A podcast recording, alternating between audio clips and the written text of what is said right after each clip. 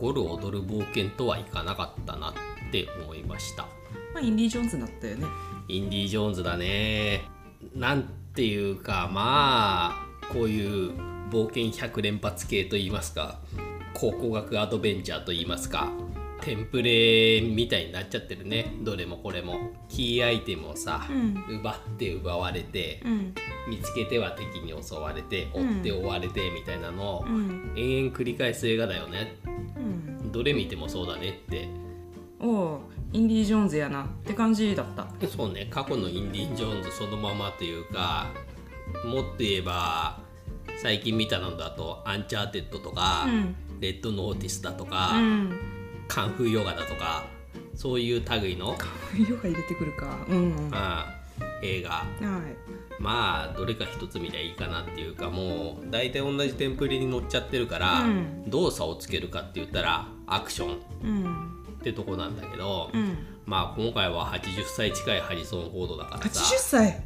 あそんなに？今80歳だから撮った時79とかだとあもう思うんだよね80歳になってんの？うん。へえそうなんだよ。だからやっぱりちょっとねあのもちろんそのお年を考えたらさ、うん。すごいアクションなんだけども、うん。なんとなく全体的にのぺっとした映画だなというふうには思ってしまった。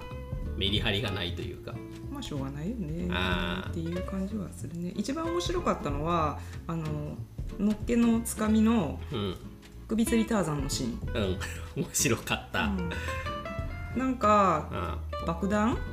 うん。大きい爆弾が 登っていって絨毯にあ穴開けつつ登っていく爆弾っていうのが絵面的に面白くってであれーって思ってたらチュドってなって、そうね。うん、で首をつられ前ざまになんとかしようとするインディあもうすぐ縄縄をなんとかできたと思ったらああなるのがすごい面白かった。うん、で1回は床に転げ落ちて助かったかと思ったら床が抜けてまたつられてみたいな、ううん。ん天丼芸みたいになってたよね。そうだね。うインディ・ジョーンズの私の思い出。んうん。女の人がなんか気持ち悪い虫にあの接するっていう描写があるななんか必要な鍵のところに手を突っ込まなきゃいけないんだけど中に気持ち悪い虫がたくさん湧いてるとかうん、今回もムカデがうわーってなったりしたじゃん。あれはインディ・ジョーンズのお約束なんだろうね。虫まみれ。あ虫まみれとかヘビまみれとか、うん。僕レーダースしか見てないんだけど、うん。あれもヘビがうじゃうじゃいたシーンがあった気がするよ、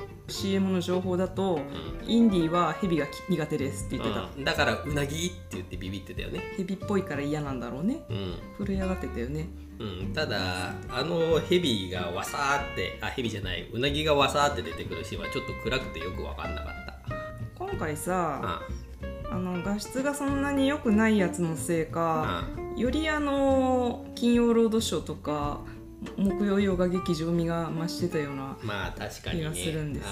うん。最近 iMAX 画質に慣れすぎてたからね。パキッとしてなかったね。ああまあそれは別にいいんだけどさ、うん、あのーなんだろう時代もあれ1969年ってことでしょ？宇宙飛行士のパレードとかやってたし、うんお土産に1969って書いてたから1969年ってことだと思うんだけれども、うん。まあそういう時代を表してると思えば、うん。画質はあんまりパキッとしてなくてもいいのかなって思った。そうだからそこはこだわってるんだろうなって思いながら見てた。レンズとかなんかうんフィルムの感じというか、そうね。あえて汚しを入れてるのかもしれないよね。うん。だからあの最近のカメラワークに見られるようなドローンで迫力を増すキュキュキュってした絵とか、あのほとんどなかったじゃん、うん。普通のもたーってこう動くカメラとか、だから最近の映画を見慣れてるとなんか昔の映画を見てるみたいだなーって印象になるんだけど、うん。あのそこは意識して作ったんじゃないかと思うんだよね。そうねそれこそインディ・ジョーンズ味としてやってんじゃねえのっていう感じはするね。で時代とかもさその、まあ、過去作のインディの年齢とうん。今のハリ,、ハリソン・フォードの年齢をうん。照らし合わせたら、うん。あの辺の時代になるんだろうけども、うん。まあその時代のアメリカの映像っていうのをねあんまり見ないからねちょっと新鮮だった。まいやあのパレードのシーンよかったな、ね。あのさデパートとかにさよくあるさうんうん。なんかよくあった？なんか懐かしいさうん。花みたいなこんなさあの、うあん、アメリカ色でアメリカ万歳みたいなこと書いてあるのかな？なんかわかんないけどお飾りね。こういうそうそうそうお飾りとかあとなんか出汁の上にミスアメリカみたいなあ人がこうわーってやってたりとかあああいうパレードをなんか見れたのが、うん、なんか当時としては最大ゴージャスなんだろうけど、うん。なんかこう今見るとレトロダサくてなんかいいよねみたいな、うん。そんな感じのね。ちょっとねそこら辺はいいもんを見れたなって思った。そうね。あのモロッコとかはさ、うん。なんか他の映画とかでもよく見るんだけども逆にあの頃のアメリカのうん。街並みっていうのをあんまり僕は見たことがないのでう、ん。いいなって思ったね。テリー君はいいキャラだったけどさ彼は年齢いくつなんでしょうね。ひげ生えてたよね小6とか中1とかそんぐらいかな。ああまあひげ生え出しててもおかしくないか。でもあの百戦錬磨感といいいいもうちょっと年取ってるけど見た目が子供なのかなって。あの人はペーパー教習を受けていたんで きっとまあこれはあの後で本物の実機に乗って飛行機に乗るんだろうなっていう前振りだってことはもうすごい分かってたんだけどさ、ね聞きかじりで飛ばしちゃって。う、ん着陸はできないだろうなって思ってたら、うん。パイロットが後ろで寝てたっていうね。あよかった。着陸できるってなった。あの寝てたおじさんも睡眠深いおじさんだったね。ねあんだけガタガタ揺れてっていうか飛行機で離陸したのに寝たまんまでいられるものかよっていうね。ね。あとはヘレナだっけ？エレナ・ショー？ヘレナさんなあ。出来損ないの峰不二子って感じなんだよな。ああそうね悪女にもなりきらずさ、うん、うんうんかといってこうインディーのさ、うん。友達のさ、うん。すげえダイバーさんがさ、うん。撃たれて死んだ後もヘラヘラしてたりとかさ、あれかわいそうだったねあの友達の人。あああの人ねバンデラスだった。あの人がバンデラスだったそうそうそう最後のエンドロールにバンデラス出てるから、どこで出たんだろうなと思ったら、あ随分印象変わるなって思った。うん。まあそれはさておき、はい。だからどうしてもねヒロイン、うんヒロインはまあ奥さんなんだろうけどもメインの女優であるところのヘレナさんが好きになれないんだようね。んそうだなこいつって思ってたもんねずっと。ああのねあのまあ父親のバズさんがうん。きっと好きで、うん。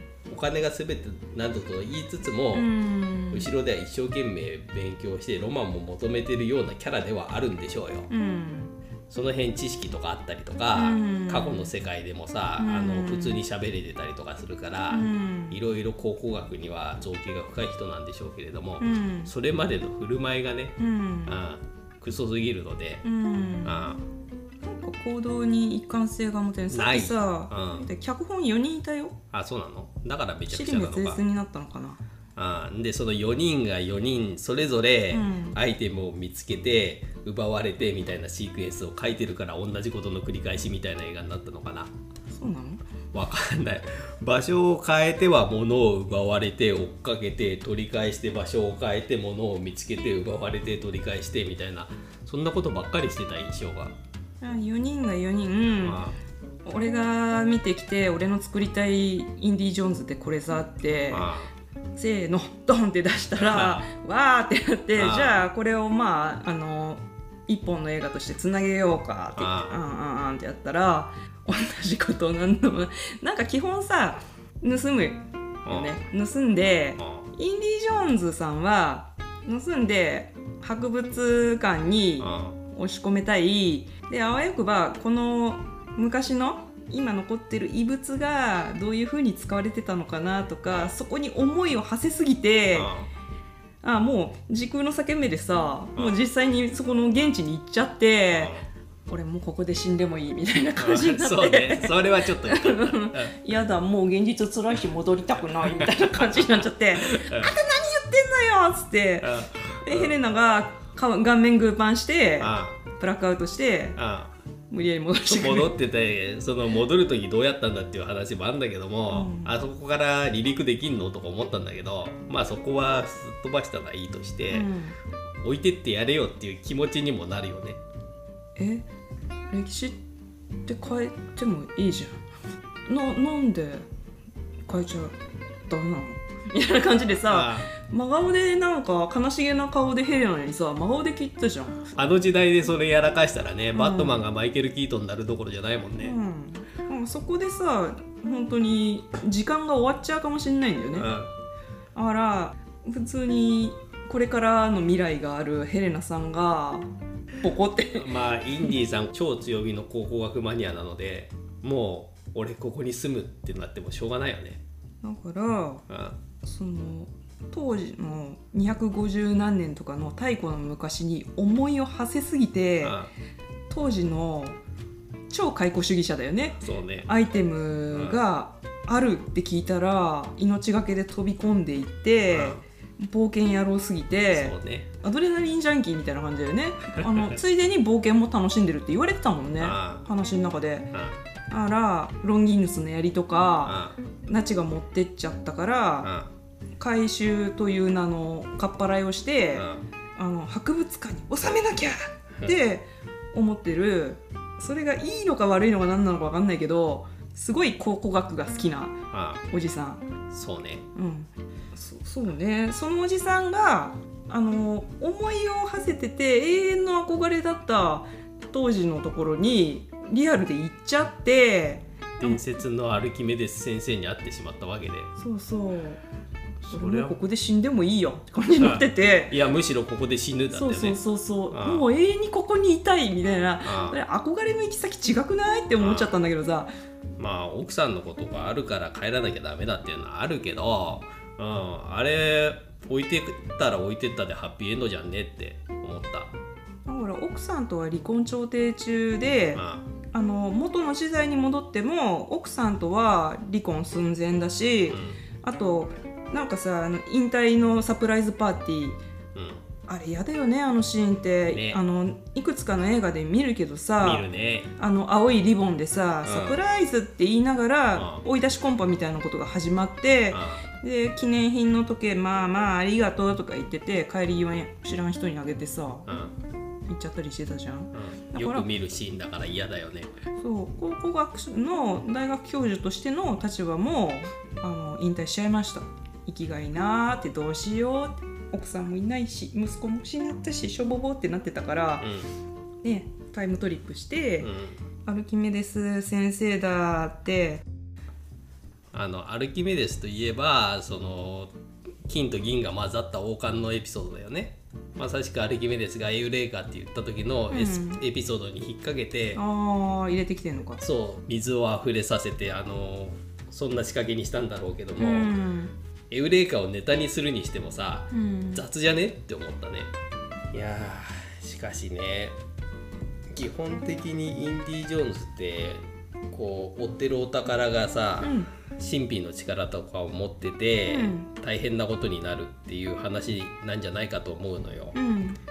まあ僕はさっきも言った通りレーダースしか見てないけれども、うん。最後には悪いナチスがドロドロに溶けてたし、あなんかねドイツ人が嫌いすぎてあドイツ人とかドイツ軍とかはいつもひどい目に遭いますってねうん、CM で言ってたラジオの。そうなんだよね。だからまあそういうすごい現象が起こるであろうというのは見る前から想像がついてたんだけどもうん。まさかねアルキメデスの時代に飛んでっちゃうことになるとは思わなかったね、逆にすごいなって。うん、あそこまで行ったらね面白かったそれまではもうずっと同じような映画だなと思ってたんだけど、うん。あれ多分だいぶ賛否両論ってとこだと思うんだけども、うん。俺は好き。あそこまでやってこう何？地上から石弓が飛行機にザクッザクッと刺さっててう、ん。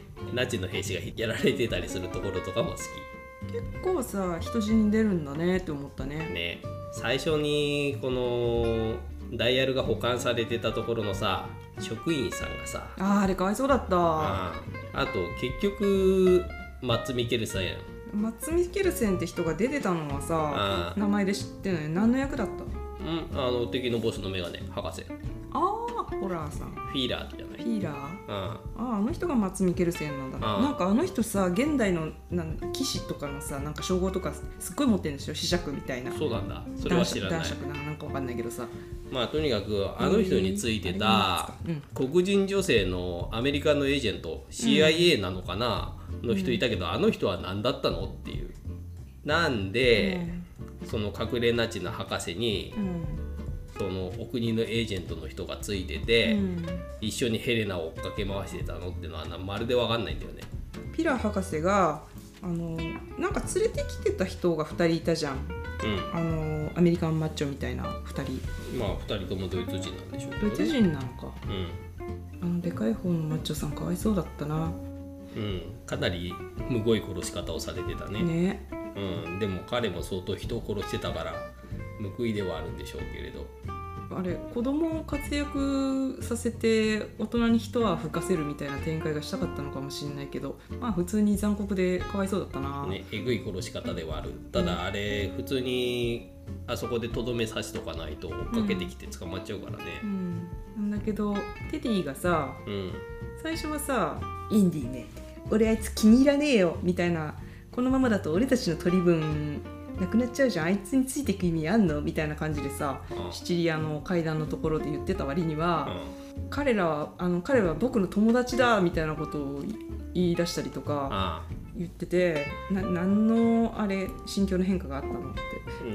キャラブレブレなんだよねだから。そういうこと？やっぱなんかさテリー君もそうだしヘレナもそうだし。ヘレナもそうだし、うん、そうなんですよ。あとごめん博士はポラーでした君の方が正しかった？はい、はい。すいません、マッツ・ミゲルセンはポラーでした、ホラーさん。はい。数学至上主義。うん。その割に最後ブチ切れてわけわかんなくなってた。あ計算するから待って。ーうん。結構イケメンでかっこいいと思うし小物感すごかったんだけども、最後の方でこう思った時代に行かなくって、うん。髪の毛が乱れててそうあの乱れ方は良かった。そうすごいやつれ感を出してるところとか、うん。そう全体的に小物でねうん。良かったです。今回のなんかいいなって思ったのはヘアセットさんがすごいいい仕事をしていた。でまあ最後に見事にろくでもない死に方をしてくれるのも良かったね。誰が？うん？うん松見ケルセン最後。飛行機ごと墜落して死んだあれさ最初のその列車で「うわトンネルだあわトンネルだ」ってやるところでうん。重くそなんかぶつ頭ぶつけてたじゃん。あその割に頭全然無傷だったね。そうね。実はサイボーグとかなのかなとか思ってたんだけど全然そんなことなかったね。あれ普通に死ぬレベルの強打だよね、うん。あ首もげてもおかしくないなって思ってたんだけどさ普通に綺麗な状態で出てきてて、うん。へえ頭がおかしくなってるとかそういうのもなかったし普通にうんそうね。ロケット開発しちゃってたしね。そうだね。うん。アポロブームが来ててう、ん。なんかアポロルック宇宙飛行士ルックをした人がうメトロにいたりいたね。あそうメトロのシーンがウエストサイドストーリーの時に見たあのメトロとすごいそっくりだなって思ったけど、そりゃそうか。そりゃそうだ。ペトロだから、そうだね。うん。はい。あとはそうねインディーほとんど無知使わなかったなっていうのと無知はあの会員制屋上会場で一回振るって、うん。あみんなに銃でめった打ちにされて、うん。それ以降一度も出てこなかったなっていう。なんかで出てこなかったっけ？若い時には使ってたけど。うん、うん、なんていうか冒険野郎の冒険が冒険を、ね、根元から本当に終わらせる話だったよね。まあ最後だからね本当になんか心のさその冒険を求めるあの野心というかさそういうの根っこからさ根絶する話だったじゃん。だって80だもん、まあ、引退するっていうのはそれいいんだけどさ、うそれでなんなんていうかこうすっかりしょげちゃったあのいろいろあってしょげちゃったインディに最後あのタイムスリップして戻ってきて「でああなた戻ってきたのね」とか言って奥さんに「あ戻ったって聞いて」だったっけ戻ったってのはあ人間側に戻ってきたのねみたいな意味なのかなってある意味。ん、そうなの？家にじゃなくて？もうなんか冒険を求めてその考古学に憧れを感じてやまない結構家庭人としては人出なしなわけでしょ、だったのかもしれないね。うん、まあ奥さんとのあの出会ったきっかけとかは冒険なのかもしれないけどさ、そのエジプト系アメリカ人のお友達がいたじゃない、うん、最後に来て。いたいた、が昔のインディーのエピソードを話してた時うに、ん。奥さんと一緒にどうのこうので爆発がどうのとか言ってたから、うん。奥さんも一緒に冒険してて、それできっかけで結婚したんだろうね。でさなんかさあの車の後ろにカンカンがついててっていうのなんかの映画で見た気がするんだけどあれさ2人の結婚式のシーンがなんかであったりするのかね？あのガラガラって弾くのあんじゃん。インディ・ージョーンズで見たってこと？インディ・ジョーンズで今回も人の結婚式の車を強奪して使ってた。使ってて、うんこれまでの作品のうん。セルフオマージュみたいなカットを挟ませるためになんか入れたのかなーって。見てたら分かるセルフモアジュめちゃめちゃあるんだろうねきっとね。そう。だからシチリアのところであの、えー、とヘレナが着てた全身真っ白な服とか、なんかあ元ネタあるんだろうなーってなんとなく感じるところがあったわけ、うん、なるほどね、うん、知らんけど。うんいやーしかしさ車とか乗り物盗みすぎなんだよね。車とかトゥクトゥクとかバイクとかさ飛行機も盗んでたけどさ、馬もね、あー。とにかく同じことを繰り返してるっていうのはさ、うん。乗り物を盗んで追っかけっこするっていうのもそれでさ、うん。あ2時間半もあって同じことを何度も見るなって思ったね。だから。尺が長すぎるよね。あ本当にさあの最大でも2時間でいいと思った。9時に始まって、11時手前に終わるっていう感じの尺がちょうどいいんだなって思った、うんインディ・ジョーンズは。奪い合うものがさダイヤルの半分ともう半分と、もう一つなんかうん。書いてあるやつ、ィグラフィカルじゃあんーそんな感じのやつじゃん、うん。3つのアイテムでさ、うん。うん。見つけて取られて追っかけて見つけて取られて追っかけてはい見つけて取られて追っかけてみたいなさ、うん映画をずっと見せられてたからさそのそれぞれのシチュエーション場所が海だったりとか、うん。洞窟だったりとか、うん。街中だったりとかはあるけれども、うん。やってることみんな同じなんだよね。これっぽっちもワクワクしなかったんだよね正直。そうなんだよ。時間の裂け目にうん。飛び込むまでは。あああインディ・ジョーンズですなって。大玉に転がされなかったぐらいでああインディ・ジョーンズだなあいや俺の記憶にあるインディ・ジョーンズはもっとワクワクする映画だった気がするんだけどね。その当時のワクワクドキドキとかで持ってた時代のそのアクションとか冒険が今の時代に全くそぐってないんだよねっていうのをなんでわざわざあのこう作品の形にしてまで出したのかなっていうのがあんまりよく分かんなかった。それは思った。今の時代にこのタイプのアドベンチャーものはマッチしないのかなってもう完全にテンプレを見てるような思いになっちゃったし本当は上がるはずのインディ・ジョーンズのメインテーマが流れる時でも、うんなんか失笑しちゃうんだよね。なんかその15年ぶりにわざわざ作るっていうんだから、うん。それなりになんかブラッシュアップして新しい感じにアレンジしてあやっぱりインディ・ジョーンズって作品は今でもなんか見ても面白いぐらいあのワクワクドキドキするんだなっていうものを見せてくれるのかなって思ったらあまりにもインディ・ジョーンズって聞いた時に頭に浮か浮かべるテンプレそのままのものがうん。ずっと2時間ぐらい続いててあれって思っちゃったね。まあハリソン・フォードのインディ・ジョーンズのクロージングという意味では今まで見せてきたものと同じものを見せて、うん。最後に彼には帰る家があるんだっていうオチにして、うん。シャンシャンで終わらすための作品っていう感じだったね。思い出アルバムみたいな感じ？まあそんな印象だね。特に過去作に思い入れがないからそう感じるのかもしれないけれど。わかんない。これを見てその往年のファンの人はあ嬉しいなってなるのかな。人それぞれじゃない？それこそ小学校低学年ぐらいの時ぐらいにテレビで見たぐらいの思い出ですよ。でもその時面白かったよ。うん、あの手さっきも言ったけどどうしても触らなくっちゃいけない部品のところに手突っ込む時になんかうじゃうじゃっとしたでっかい虫がいて、あ気持ち悪いとかなったりがあねダイナマイトがあれば大丈夫みたいなのとかも、うん。当時はそれなりに普通に面白く見ていたと思うんだけれども、うん。それをそのまんまうん出されてもねうん。てでもこれがインディ・ージョーンズだって感じなのかもしんないけどねうん。いやわかんないわかんない。